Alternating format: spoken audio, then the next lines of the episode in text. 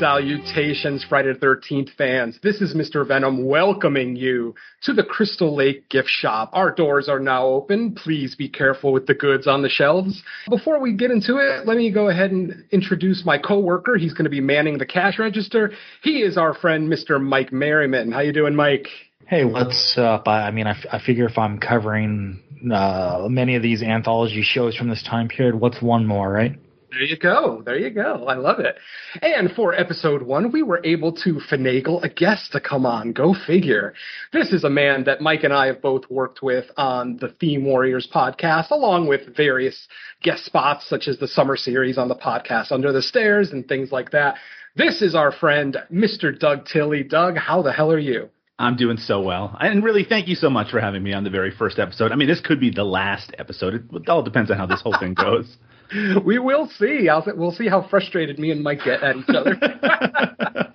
All right, folks. So, as Mike already alluded to, this is our episode by episode retrospective of the Friday the 13th series, which aired from 1987 to 1990. We get three episodes, uh, excuse me, three seasons with 24 episodes each, totaling 72 episodes. And Mike and I are going to do our damnedest to get through all 72. Mike is a veteran of, what was it, Burning for Springwood, which is a, also a kind of an episode by episode retrospective of the Freddy's Nightmare series. So Mike's got some good experience with some of these cheesy anthology shows of the 80s. I, I know they reviewed stuff like Monsters and Tales from the Crypt, so I'm the excited. pain tolerance. The pain tolerance. yeah, I mean, you should basically feel no pain at this point. It's it's it's a, it's a harsh lesson in how nostalgia often does you wrong. and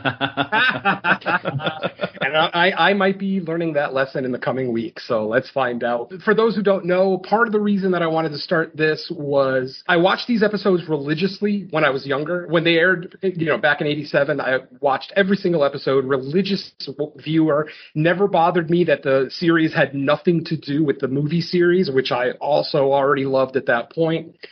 And I have not watched an episode since. So we're literally talking, what, about 32 years plus since I've watched an episode of this series. So I kind of wanted to revisit the series, see if I still have that nostalgic love for it that I think I have. But as Mike says, nostalgia does fail us sometimes. So so begins our journey. But before we start talking about episode one, I wanted to introduce Doug and ask him a little bit about his history with this series. You know, how did you hear about it? Were you uh, a viewer when it first aired? Stuff like that. Go ahead, Doug. Yeah, no, absolutely. I was. I'm a little younger than you, uh, so I did not I mean, I did definitely watch it when it was originally on, just kind of because it was just something on. For those who are not as old as we are, um, you, we used to just watch things that were on television because there was nothing else on at the time. So this is just one of those shows that I remember being on a lot. The thing is, it was syndicated well into the 90s. So there was always opportunities to watch an episode here and there. I remember when it first started, though, because of the same confusion that has plagued this show for the past 32 years, which is its title. I mean, you actually have to really understand that at the time that this show debuted, uh, it must have been right around the time of Freddy's Nightmares, right? I mean, it was it was in those the same couple of years. Maybe Freddy's Nightmares came later. Is that right, Mike? Didn't Freddy's Nightmares uh, start like eight, like a year after this? The thing is, I know there is definitely overlap because, uh, you know, after you kind of went into your history, I was going to kind of give my spiel about sure. how I watched it in the same block of programming, basically. For I, I guess I just lucked out that my local network, it was either Fox or uh, whatever like WB was back then. They they it was either Friday nights or Saturday nights where they threw a block of Freddy's Nightmares Friday 13, Tales from the Dark Side, and Monsters. So it was kind of like you know every every Friday or Saturday I knew okay here's my two hour block, and it I, I look back on it now and it's kind of amazing that wow this was like on an actual broadcast network. Like I, I would imagine them trying to sell that now, and they'd be like, well, "No, like what the hell is wrong with you?" Well, you know what they would say this. if they tried to sell it now, Mike is, "Okay, yeah, we'll do a Friday the Thirteenth series. Uh, it better fucking have Jason Voorhees in it. What yeah. are you doing? What are you doing creating a series called that without having, you know, the one character that people associate with that title? Again, I don't want to be like angry about it because I was angry about it in 1987, or maybe I wasn't. I was too young probably at that time. I certainly was angry in 1991 or 1992 uh-huh. when I was getting into horror movies, and the idea, you know, I just remembered in my brain, I was like there was a Friday the 13th TV series. Absolutely there was. Well, I mean, I remember it just being about some ridiculous antique shop, but I'm sure that they must incorporate Jason in there at some point, because otherwise, why call it Friday the 13th? Yeah, Only to discover it, what everyone discovered, which is that it has no real connection to the Friday the 13th movie mythos whatsoever, outside of the fact that it shares a producer who was really trying to sell his ridiculous show about an antique shop. Mike, you have something to say? oh, I was just gonna say, yeah, me, me and Doug are are the same age. Yeah. We, Venom's got some years on us, so to kind of put it into context, this was this was the late '80s. So not only were we very young, uh, like eight, seven, eight, nine years yeah. old, or right mm-hmm. in there, there were there was no internet. So a lot of times when shows would just kind of show up, you didn't have a lot of advanced information.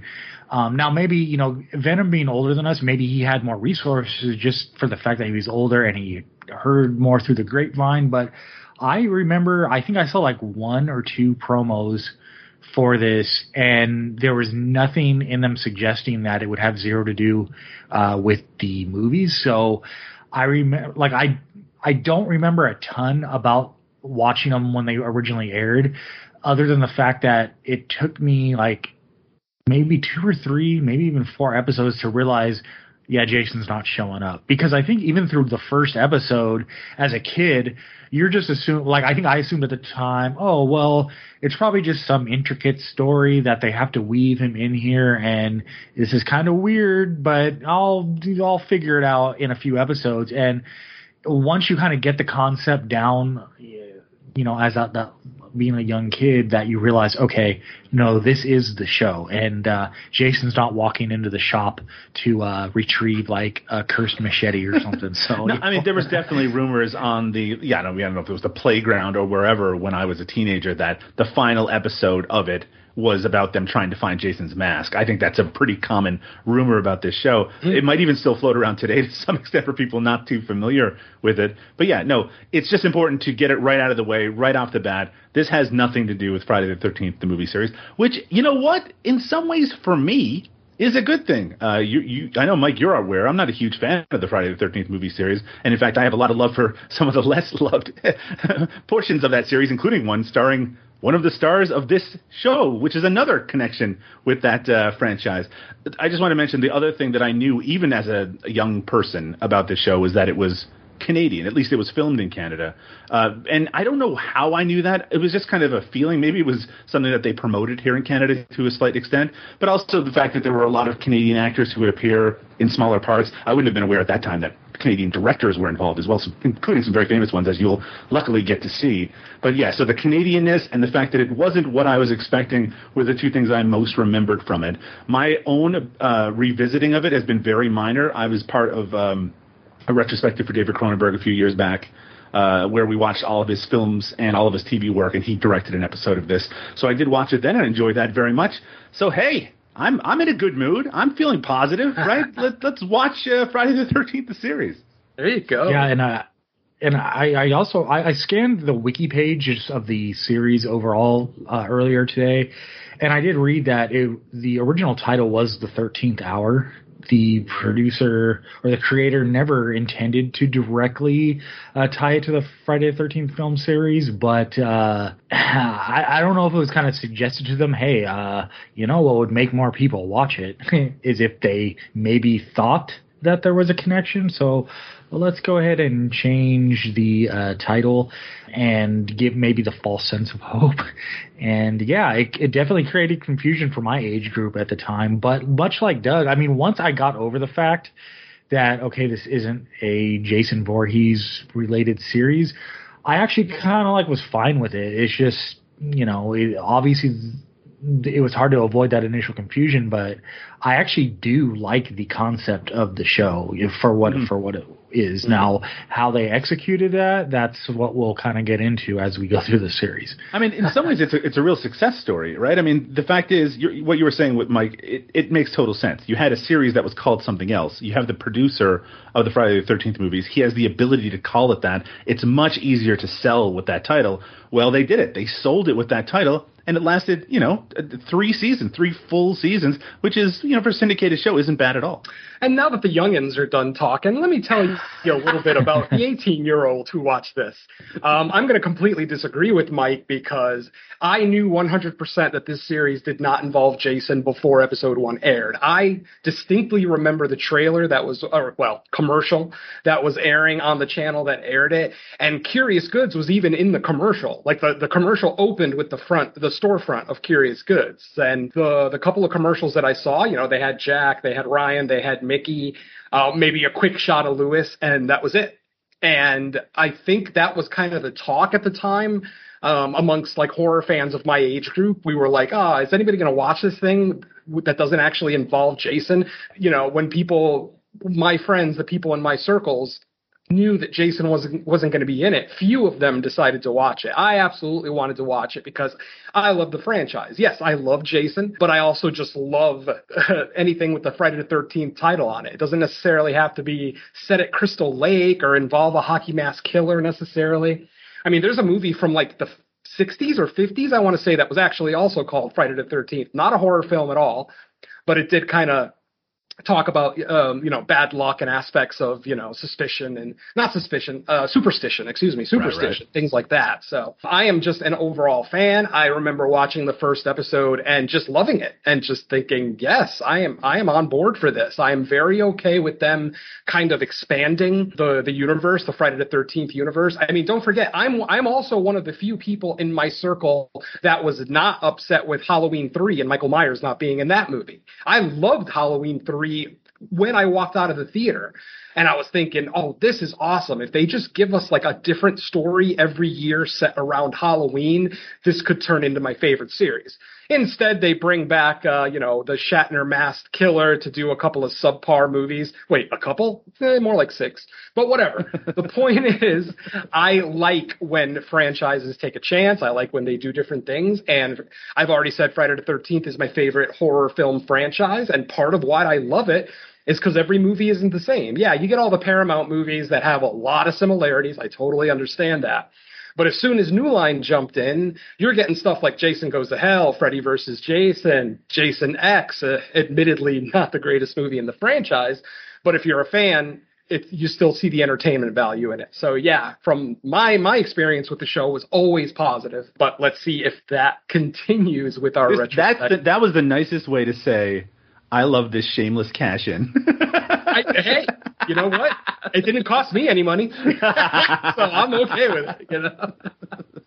All right, let's go ahead and get into our first episode. Season one, episode one, first aired on October 3rd, 1997. Uh, we are looking at director William Fruet, writer Frank Mancuso, Bill Taub, and Larry B. Williams. Of course. Wait, that's got to be 87, right? Did you actually oh, say? I say 97? Very sorry. our synopsis for our first episode is as follows: Two cousins, Ryan Dylan, or Ryan, how the hell does he pronounce his name? Dallion? Ryan Dallion and Micki Foster inherit an antique shop from their uncle. Together with his partner, they must track down cursed objects that their devil worshipping uncle had created. The first object is a demonic killer doll. Hmm, that concept's never been done. Uh, Mike, why don't you go ahead and tell me uh, some general thoughts on this episode? All right, so going into the, I, I can't remember if, if, I already said during my little spiel. Uh, as far as the individual episodes, I don't remember a whole lot, so this is mostly going to be like fresh thoughts. Now, I assume as we go through the series, some memories will be, you know, triggered depending on the episode. But I, I, I didn't remember much about this episode as I was watching it, but I, I'm going to assume because this was the first episode, it kind of felt like there were two major things going on because we we kind of got our our actual intro uh, setting up our characters and the shop and everything about it while simultaneously trying to do you know the cursed item with the the evil doll which that really kind of takes over in like the last 15 minutes where we get lots of cursed doll action. I mean, sh- the doll does do other things throughout the episode, but it really felt like the first episode was kind of spent split uh, between you know fixing up the shop and then figuring out, uh oh, everything's cursed. We gotta, you know, we get the introduction to uh, the childhood friend of the original shopkeep owner or shop, yeah. Am I saying that right? Shopkeeper. Okay. Yeah. And, uh, I guess you know right off the bat, I'll say uh, I love, like I said, I I, lo- I do love the concept of of cursed items. Um, I feel like in a show like this, something you're probably going to run into is a lot of familiar ter- or territory when it comes to like the cursed items, probably from like shows or movies you've seen before. Cursed doll, you know, it's it's not exactly a new concept, but for what it was, I mean, the doll itself kind of cheesy. It did, it did have the creepy look, but the doll was kind of vicious, and I did kind of. uh get a kick out of the fact that the doll's powers like are kind of vast. Like at first, I think it like slashed the guy's neck, um, and then it just turned into like Carrie doll, where like. Uh, and I, I guess I'd be remiss not to bring up the fact that uh, Sarah Polley, the actress, is uh, introduced in this series. I, I can't say for sure if it's the first thing she's ever done, but she was awfully young, um, and uh, she, she's basically holding up the doll at times, and the doll's just, you know, either uh, using the force or telekinesis to uh, to do, you know, move people around. And uh, if I if I had to say general thoughts on the first episode, just I, I would say I for a pilot episode, I, I still liked it. There wasn't, I don't think there was anything major conceptually, you know, out of bounds with this one. There was nothing too off the cuff, nothing not expected. But it's a pilot episode, which a lot of times are made for like setting things up and kind of uh, letting you know what you're in for. And I, I do like kind of like after they lock the doll away and uh, our two characters, which I will call uh, for at the uh, risk of being laughed at, our original Mulder and Scully, right? Uh, I, I love I love at the end when they when they're like, "Gee, I wonder what's gonna come next," and then the final dialogue is the uh, the shopkeeper like, "Oh no," or whatever. Like obviously yeah. he's probably hearing about something. So I like that was a nice little cliffhanger setup for the series. But yeah, I'll leave it at that. I kind of rambled, but yeah, that's general thoughts. Doug, come on in here, buddy. Yeah, so I feel like I should come on every episode of this podcast just to, to give some Canadian background to what's going on here to a certain extent. And I'm going to start with the director, William Fruet. Now, here in Canada, William Fruet is best known as the writer of the movie Going Down the Road from 1970. He's one of the, the he wrote the screenplay for it. Going Down the Road was like a monumental movie for Canadian cinema at the time. It was a Canadian-made, Canadian starring movie. It made a huge impact, basically launched the Canadian film industry what it is. And he became like a central face in that industry, particularly making genre movies like he made Spasms in 1983, you may know that one, Killer Party from 86, and Blue Monkey in 87, which also featured Sarah Polley, by the way. That was a film that she made before this. She had some roles. She did a lot of TV stuff before this uh, movie. Sarah Polley, I'm glad that you mentioned her. She's very young here, a few years before uh, The Adventures of Baron Munchausen, which probably was her most visible role of childhood until she was on Road to Avonlea, which is, if you were growing up in Canada in the 90s, you watched a lot of Road to Avonlea. So you were very familiar with Sarah Polley, child actress. Uh, most of what I would say about this episode would echo what Mike said. The, the thing about it being the pilot is that it has to do a lot of work to set up everything. And so half this episode really does feel like that setup. And it's I I like this once they introduce the Jack Marshak character because it breaks up the bickering between the two cousins at its core, played by John LeMay and Louise Robey. And you know, I don't mind the, the the tension between these two cousin characters. I, I was reading in the book about this series that they intentionally made them cousins to avoid like a moonlighting type situation where you keep asking will they won't they but my understanding is that they do a lot of sexual tension between them anyway so making them cousins is going to be even weirder i think the more that you watch this show uh, but I li- I think John LeMay is actually really good. Uh, he he adds a lightness to it that it really needs. Unfortunately, uh, on this episode, Louise Robey is not given much to do outside of being very unpleasant, and she's supposed to be like the serious, uh, aloof character compared to this goofy guy. They even have that moment, which is in so many shows, where she's like, "We're going to sell off all of these antiques," and he's like, "Over my dead body," and they cut to the sale already in progress. Classic sitcom stuff.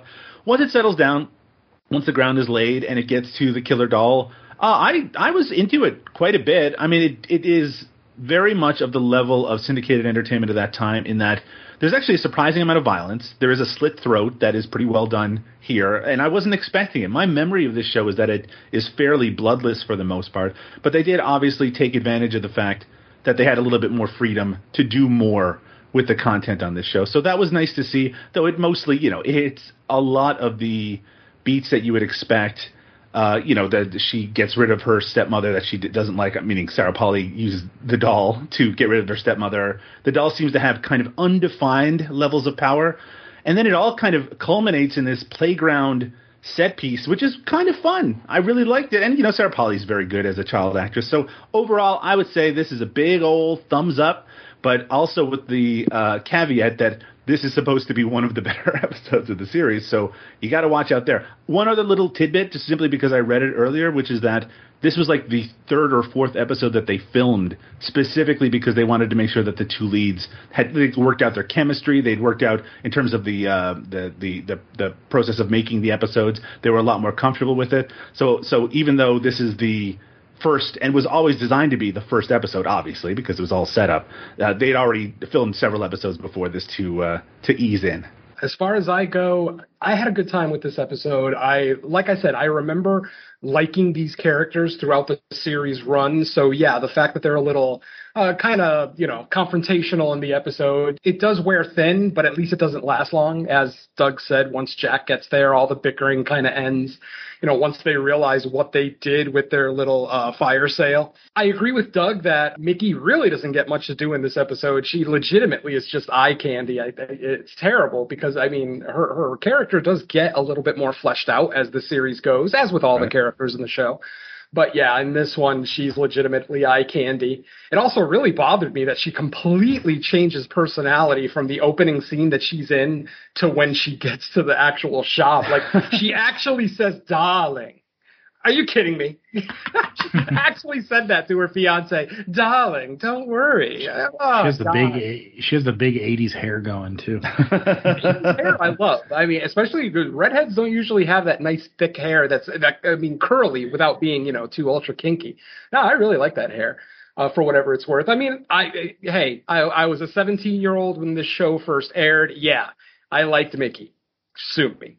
uh, obviously, I'm pretty sure my opinion of her is going to change as this series goes along, but you know, fingers crossed that I don't end up hating this woman by the time we're done. I enjoy the uh, the character development, the introduction to the store. Uh, love seeing R.G. Armstrong in anything. Yes. So even if it's only like five minutes, I'll take it. And like Doug said, once it gets to the actual uh, quote unquote Annabelle part of this, the episode, it, it definitely ramps up the horror element of it all you know, because the first half of the show, it's it's really more about explanation. You get a little bit of uh, exposition at the be- not exposition, but you know, a little bit of setup of uh, you know Uncle Lewis at the beginning. You don't really know what's going on. There's no real context to the whole thing. It's kind of got to be explained later on by Jack, and then the manifest once they find that.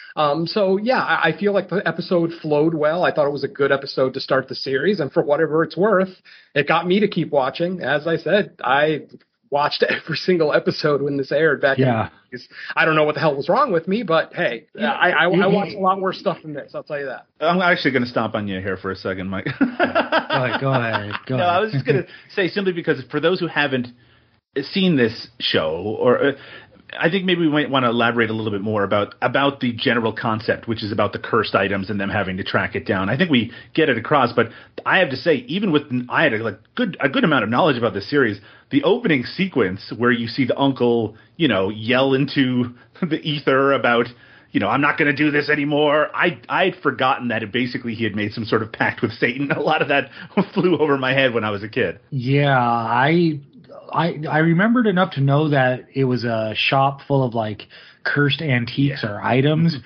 but I had forgotten like why they were cursed in the first place. And as I was watching it, it was like, you know, little details kind of trickled back like, oh yeah, because he did this, but if if I would have tried to like talk about this without like seeing it again, I would have totally forgotten that aspect of it too.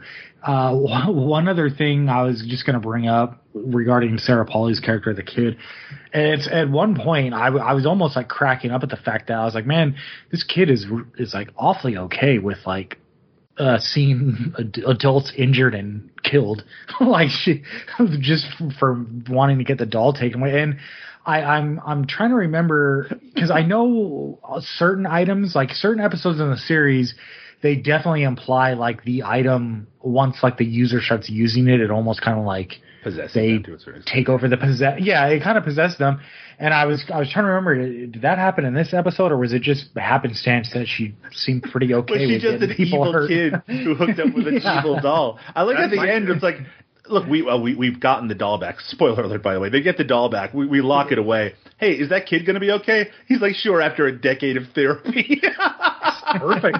I, honestly, I think that little girl's sociopath. I mean, that little girl willingly basically murdered two people. Granted, Yeah. the doll did the hard part. You know, the, the doll did the heavy lifting, but the actual lifting of the doll itself was done by the little girl. So I'm thinking the exact same thing at the end of this episode. I'm like, is this girl, you know, was she possessed and didn't know what she was doing? Because if, if at the end of the episode she actually has a knowledge and remembers everything she did, that little girl is going to grow up to be an absolute sociopath because she's going to remember that she got away with murder twice. She's gonna, she's gonna do more damage as an adult than she could have done with the fucking doll as a kid. guaranteed, yeah. gonna- So She's I would take like lots believe- of drugs and go to a rave in a movie, and then she's gonna survive a zombie apocalypse. I guess Oh. it's setting her up. yeah, yeah.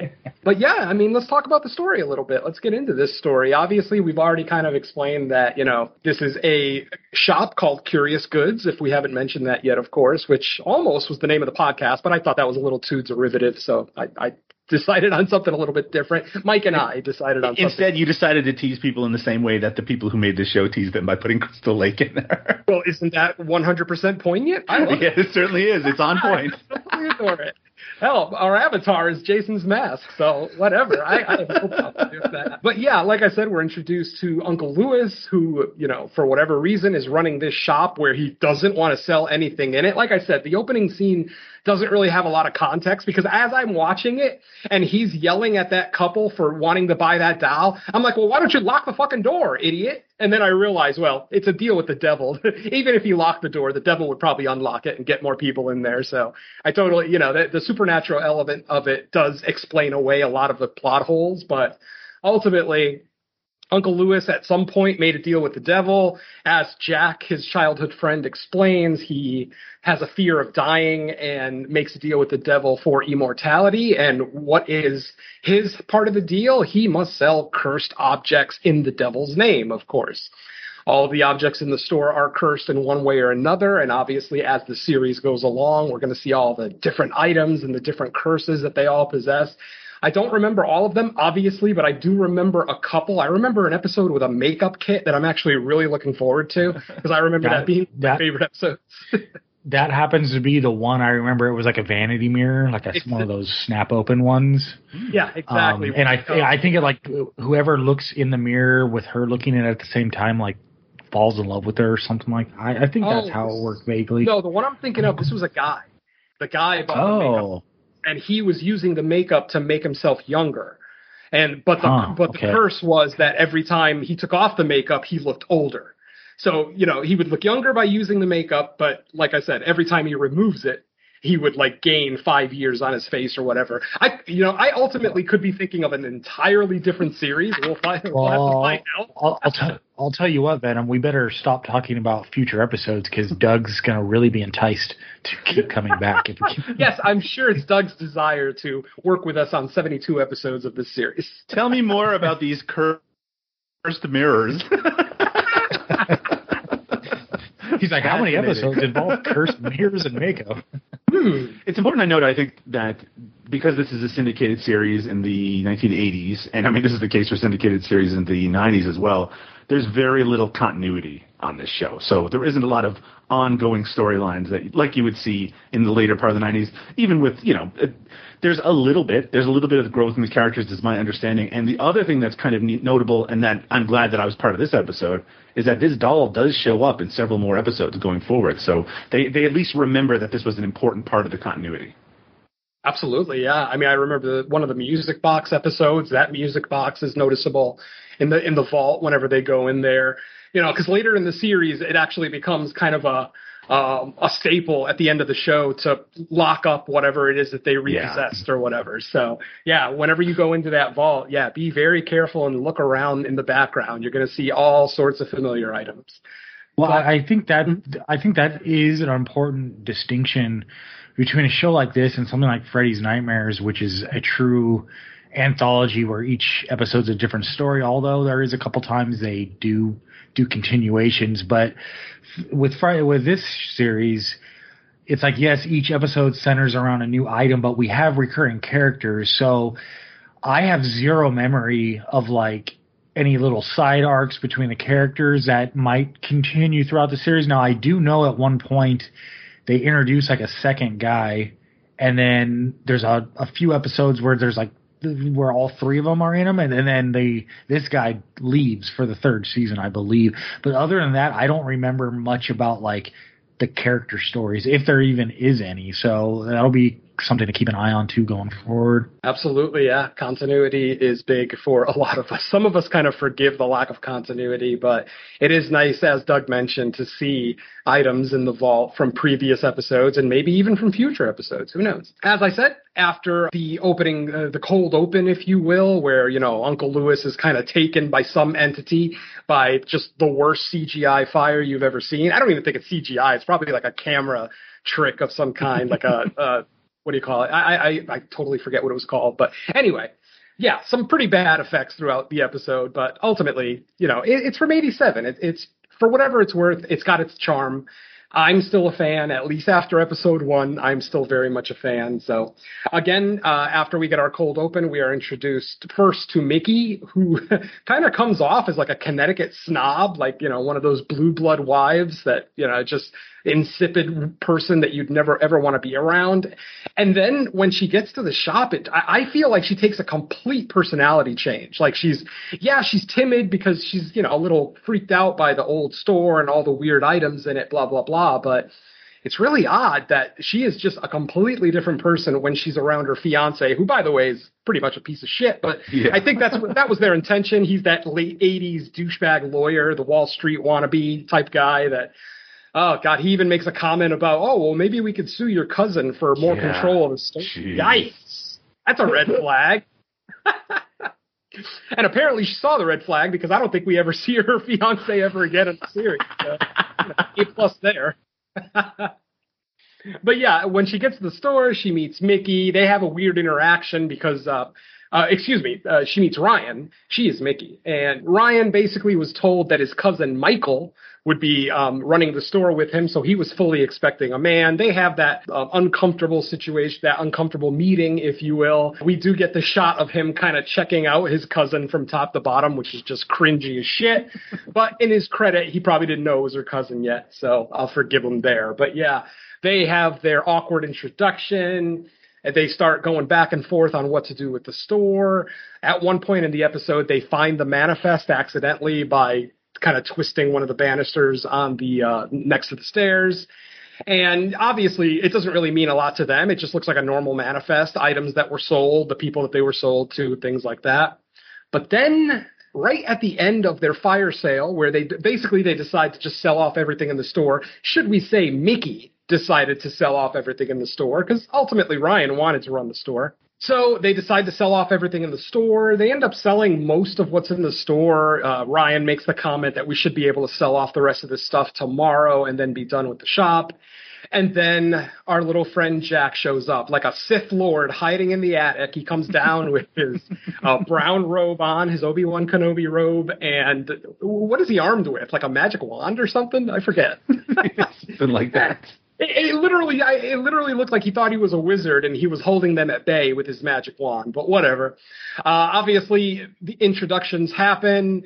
he's he's wondering why they're talking about their uncle in the past tense. They let him know that he has passed away, and then we get the explanation that we kind of have already given that you know Uncle Lewis made a deal with the devil. Um, his half of the deal was to sell these cursed items, and he would basically live forever. He would have eternal life. We we get a little bit of an explanation of the cold open where Jack says, "Well, you know, it, the the reason he might not be here is because he probably went back on the deal and probably decided he didn't want to do this anymore. Which, if you remember the cold open, it kind of makes sense. You know, we we see R.G. Armstrong, Uncle Lewis, you know, very frustrated. You know, a couple of customers come in interested in the uh, quote unquote Annabelle doll. He decides that he's not going to sell it to him. He actually screams at the top of his lungs that nothing in the store is for sale and basically just decides I, I, think he even says out loud i'm i don't want to do this anymore i'm not going to do this anymore and right. that's when we see you know something kind of take uncle lewis from us not the not the greatest looking scene but again it's charming so i'll give it its credit and then at that point we basically get the parents from the cold open who came interested with the doll. Uh, the dad actually comes back to the store six months. This is six months later, so I can't believe a dad had that good of a memory to remember this random doll that his daughter wanted, but there you go. So he goes in, he pays for the doll. Micki is reluctant to sell it because earlier in the episode she thinks that she saw the doll move and stare at her, which of course the doll absolutely did. Pretty much the rest of the episode is Micki and Ryan trying to track down the doll. They, you know, they track down the house of the owner. When they get there, stepmom has already somehow uh, ended up in the hospital. The scene there is basically mom. Oh man, and mom, holy shit. I hate to use I hate to use this word, but goddamn, what a cunt! I absolutely hated her. I, I the whole time I'm screaming at the father, defend your daughter for God's sake. I mean, who who the hell? Uh, Jesus, she must have this guy's balls in her purse because he literally never admonishes her for yelling at his daughter for something that's completely unwarranted. But you know, that's the episode. We got to set up the uh, evil stepmother, if you will. And she is exactly that. Uh, she basically there's a scene where she tries to take the doll away from uh, Mary, Sarah Polley, and you know the doll basically through telekinesis of some kind, as Mike said, or maybe the Force, basically takes a roller skate, uh, wheels it over to the top of the stairs, now, this is the thing I don't understand about this scene. Mom is basically, or stepmom, is yelling at Mary to give her the doll. And as soon as Mary lifts up the doll to give it to her, mom is suddenly scared. And the doll hasn't started moving or anything. She's just like, uh oh, what do I do? It's like, well, what do you mean, what do you do? You asked her for the damn doll. Take it. Of course, she backs up, steps on the roller, roller skate, falls down the stairs. I was cheering because I thought that was the end of Stepmom, but alas, no, she survives her fall. Micki and Ryan end up getting to the uh, to the house just as the ambulance is taking the family away. They they have a little interaction with Mary, and they actually both see the doll kind of what hiss at them or something. It was kind of weird. Basically, you know, move her eyes and mouth, and you know, make a weird gesture towards them. They both kind of are taken aback.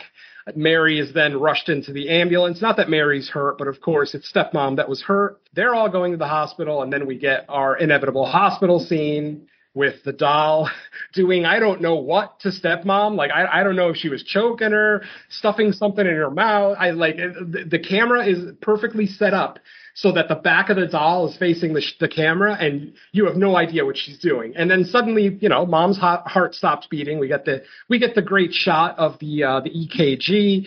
It goes flatline, and then we see mom kind of go limp, and the doll.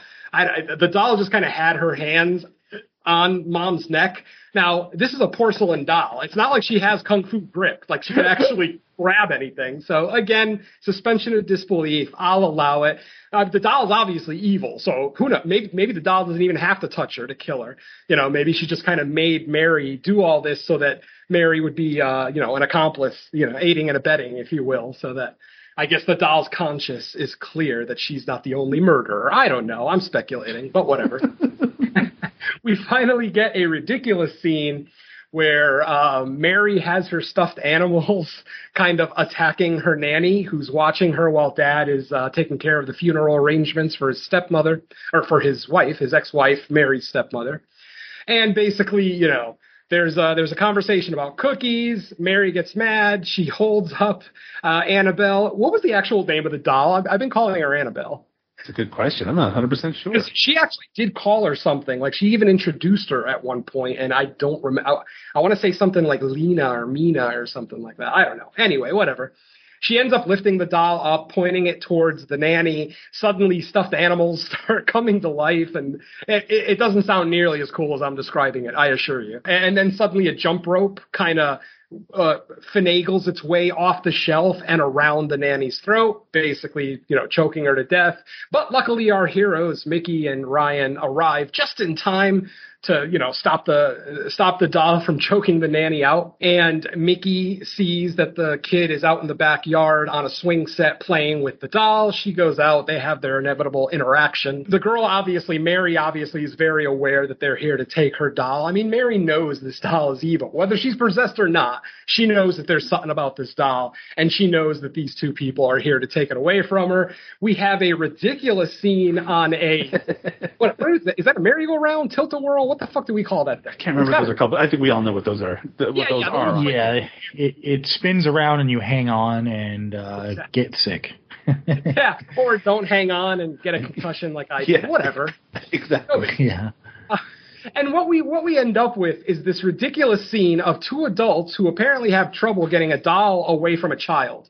Now, yes, I understand that the merry-go-round thing is spinning and, you know, inertia is forcing them to the outer edge of it. But there are literal scenes where Micki is about six inches away from the girl and she makes the lamest attempt to grab the doll. Like she's purposely trying to look like she's trying to grab it, but coming up short every single time. So again, a little bit of suspension of disbelief oh, there. You, you, you mean when, uh, Micki was chasing her on the playground and the doll unleashed a mean swing at her that barely looked like it even touched her. oh man! And, and speaking speaking of that scene, because now that we're on it. Was the was the writing suggesting that the doll went into like super evil mode that caused like overcast skies and oh, thunder, yeah. or was that just bad weather? I was like, I was like, what in the world is going on here? I don't know. Doug knows William Fruet better than I do. I hey, thought it was coincidence, but I, I think we're supposed to think that that doll has a lot more power than we had seen up to that point. Maybe the more kills, it gives it more power. I mean, that's the only thing I can think of. Otherwise, why yeah. would it have to just smother the mother or whatever the fuck it does by just because, laying because on it? I, I feel like in that case, the doll needs like its own special confinement, like lockup, even beyond the other cursed. Yeah, items, you would think so, right? With that level of power.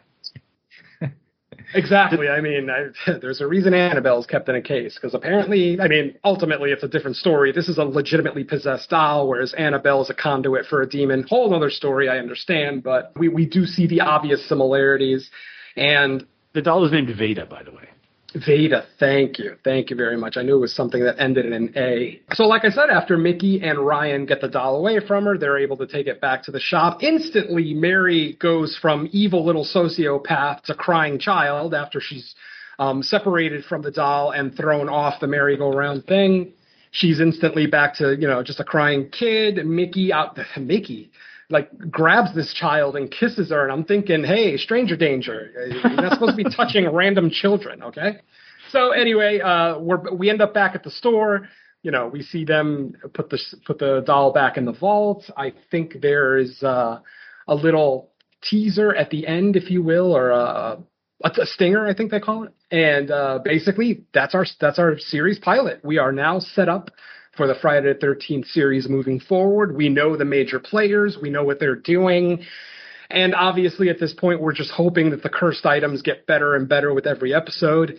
Obviously, you know, you're going to get varying degrees of results with every episode, which is the whole point of this podcast is uh, us going through that. If you, well, real quick, if you, I did find or I navigated to, uh, so there's a wiki page for like the overall series, but then it breaks it down by the three seasons, and then even further. Now I'm on the episode to episode guide, and it actually gives you a little for each episode. It'll you know it'll give you the the stats like uh, season one, episode one, the name, director, and all that stuff. But then it'll give you a synopsis, and uh, it says a synopsis: cursed antique. Obviously, a doll that kills people for its owner is what's listed.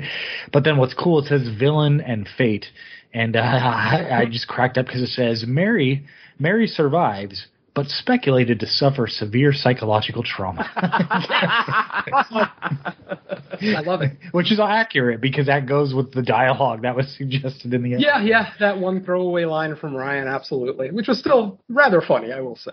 One yeah, I wonder if. Oh, I was just gonna say, I wonder if because the way, and it could just be coincidence how it says a doll that kills people for its owner.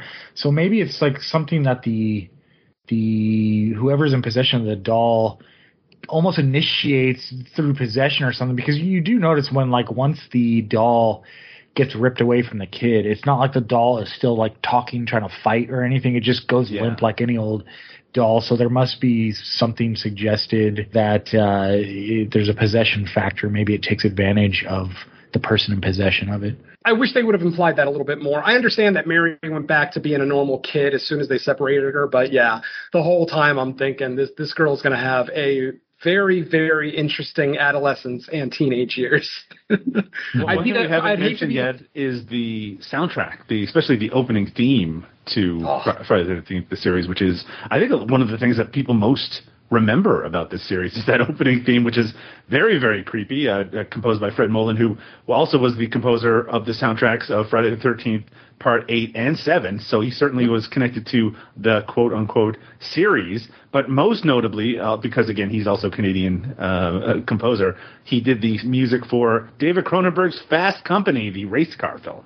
Ah. Mm, yeah, and since you did bring up the intro, I, I think that's kind of like a reoccurring theme with this era of like these horror anthology shows is the uh, the series, the episodes might be a mixed bag, but damn, they could sure as hell put together an intro for like yeah. all of them. Like, I, like the Tales from the Dark Side intro is like one of my all time favorite horror Absolutely. intros of anything ever.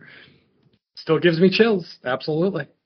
When he says that last line and that last keyboard note is held down, yeah, I still get chills. Well, I don't I, care. yeah, I remember the the first couple times I saw Tales from the Dark Side, it affected that intro affected me so much that when we'd be taking like road trips or something, and I'd be looking, you know, out the window to the side. If we're in any type of like country or forest setting, I would immediately think of like, mm-hmm. oh, there's a dark side in there. yeah, absolutely, yeah. And same with me. I love this theme song. It's probably one of my favorite parts of this whole thing the one thing that stuck with me over the years is the great theme song. I legitimately enjoy it. Uh, it's great to see, you know, a composer with actual pedigree from the franchise come in and do this theme song, which does, you know, iconic might be a stretch, you know, for a series that isn't exactly popular, but for us genre heads who, you know, consume this kind of content, this is literally, you know, this and Tales from the Dark Side, definitely. Even Monsters had a great intro. Even though the music wasn't a big part of Monsters' intro, that was an awesome intro uh, with the family and all. So, yeah, uh, I can't disagree that this theme song is pretty awesome. Well, guys, it's getting close to uh, closing time here at the shop. Uh, you guys have anything else you want to say? I mean, I think you guys are in for a ride. I mean, I, I look, I've, I've already hinted at it a couple of times. I, I am a big fan of Jason Goes to Hell. Uh, so when I think of John LeMay, the the uh, character, the actor who plays Ryan in this show, I think of him more from that movie than I think of him from this show. I do think that he's a very welcome presence here. I think I've already said that, but I, I think that I hope that Louise Robey eases into that role a little bit. Like you said, she already has changed a bit, even by the end of this episode. I hope they actually make for a team that is. Uh, I just, it, it's going to be so hard to set up all of these things where they're just showing up at people's houses and have to explain without explaining why the hell they're there. And I just don't know how over, you know, 24, 48 plus, you know, 70 episodes that that that the setups are are they going to be the same if they're going to mix it up a lot. But i mean i'm i'm excited to see where it goes from here and i'm glad you're doing this because it is a even if the plots are not always the most engaging and i don't know that for a fact but but my understanding is that would be i mean all anthology shows are like that to a certain extent.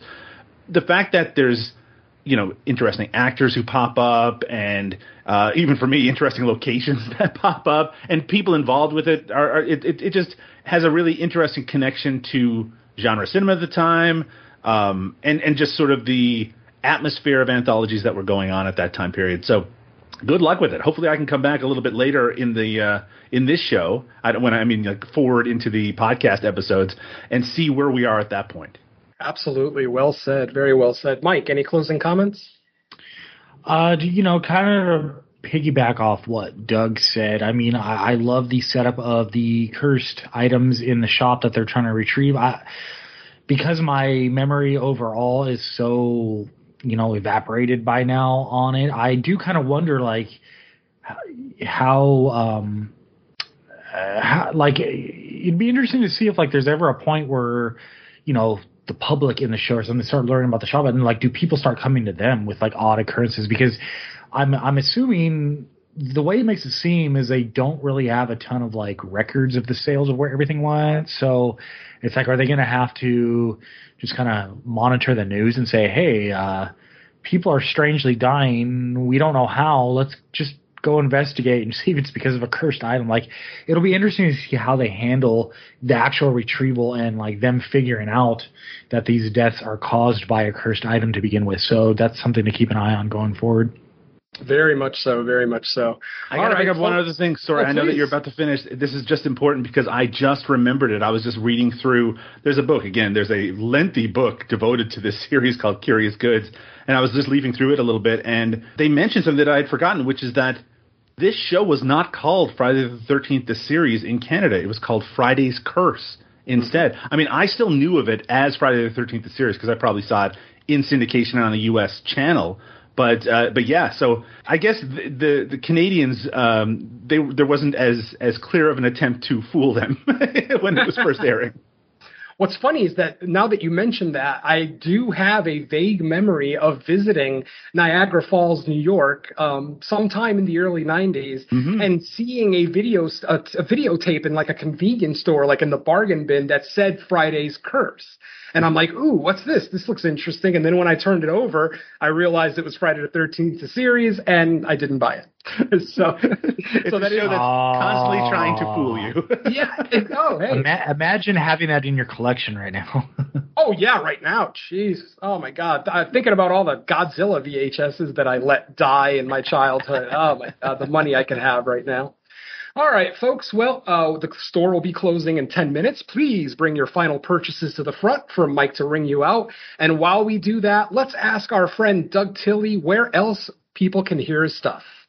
Well, you can find my show, Cinema Smorgasbord, every Monday at cinemasmorgasbord.com, or the latest episode is always available on cinepunx.com. It's a uh, umbrella podcast, which has a lot of podcasts underneath that umbrella. A podcast devoted to diverse topics such as the chronological career of Carol Kane, George Kennedy, Paul Bartel, Dick Miller, of course, Eric Roberts, as well as podcasts devoted to Alejandro Jodorowsky and, and others. You can check that out, uh, including Jackie Chan. You can find that at cinemasmorgasbord.com or on Twitter at cinemasmorg. That's S M O R G. Or you can find me on Twitter at Doug underscore Tilley. That's T I L L E Y. Excellent. Thank you so much, Doug. Uh, Mike, while you're ringing up those final purchases, where else can people hear you? All right. Well, uh, No More Room in Hell is the main show that I do with uh, Venom here, as well as Derek. Um, we should be recording the new one in a week or two, I think. And Fresh Cuts is the weekly show where we're covering the latest in horror. Uh, the latest episode out is Glorious, which is now on Shudder. and uh, we do have an episode recorded on the Orphan First Kill prequel that will be up uh, within uh, probably by early next week.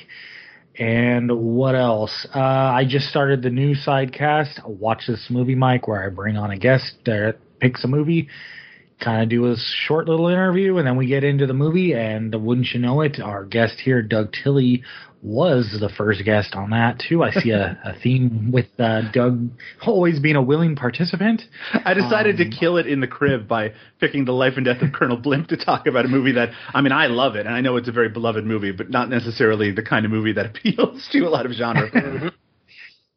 Yeah, well, uh, I do have three episodes of that out now. The latest is with uh, Brian Sammons as a guest, and I'm working on episode four, or getting that scheduled. So uh, look for more of that.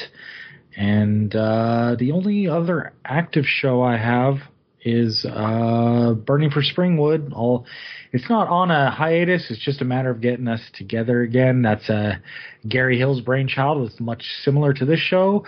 We are covering Freddy's Nightmares uh, episode by episode, and we the next episode we record will be the last two episodes of season one. So if you can believe it, we made it through a whole season of that. Very mixed bag on that show, but it's always fun to record.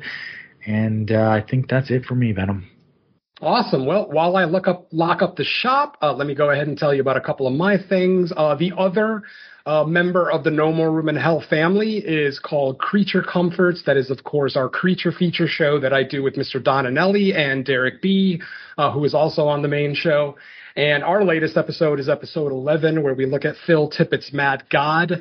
Our next episode, we're going to be doing a Fantasia Fest um, special, where we actually we got to see three kaiju slash monster, you know, creature features from Japan that played at Fantasia Fest. We'll be getting, we'll be giving spoiler free reviews for those as most of those movies don't even have American release dates yet. So most of them are still on the embargo. So, uh, we'll tell you everything that we can about each one. And uh, let's see, uh, various guest spots. Uh, just yesterday, I did a guest spot on Lobo's Loot, which is a YouTube show. On this particular episode, though, we did Lobo Looks, which is his commentary, kind of his, you know, watch together type thing. Uh, we basically watched Solo. Yes, the Star Wars film Solo that got panned when it first came out, and I was one of those people.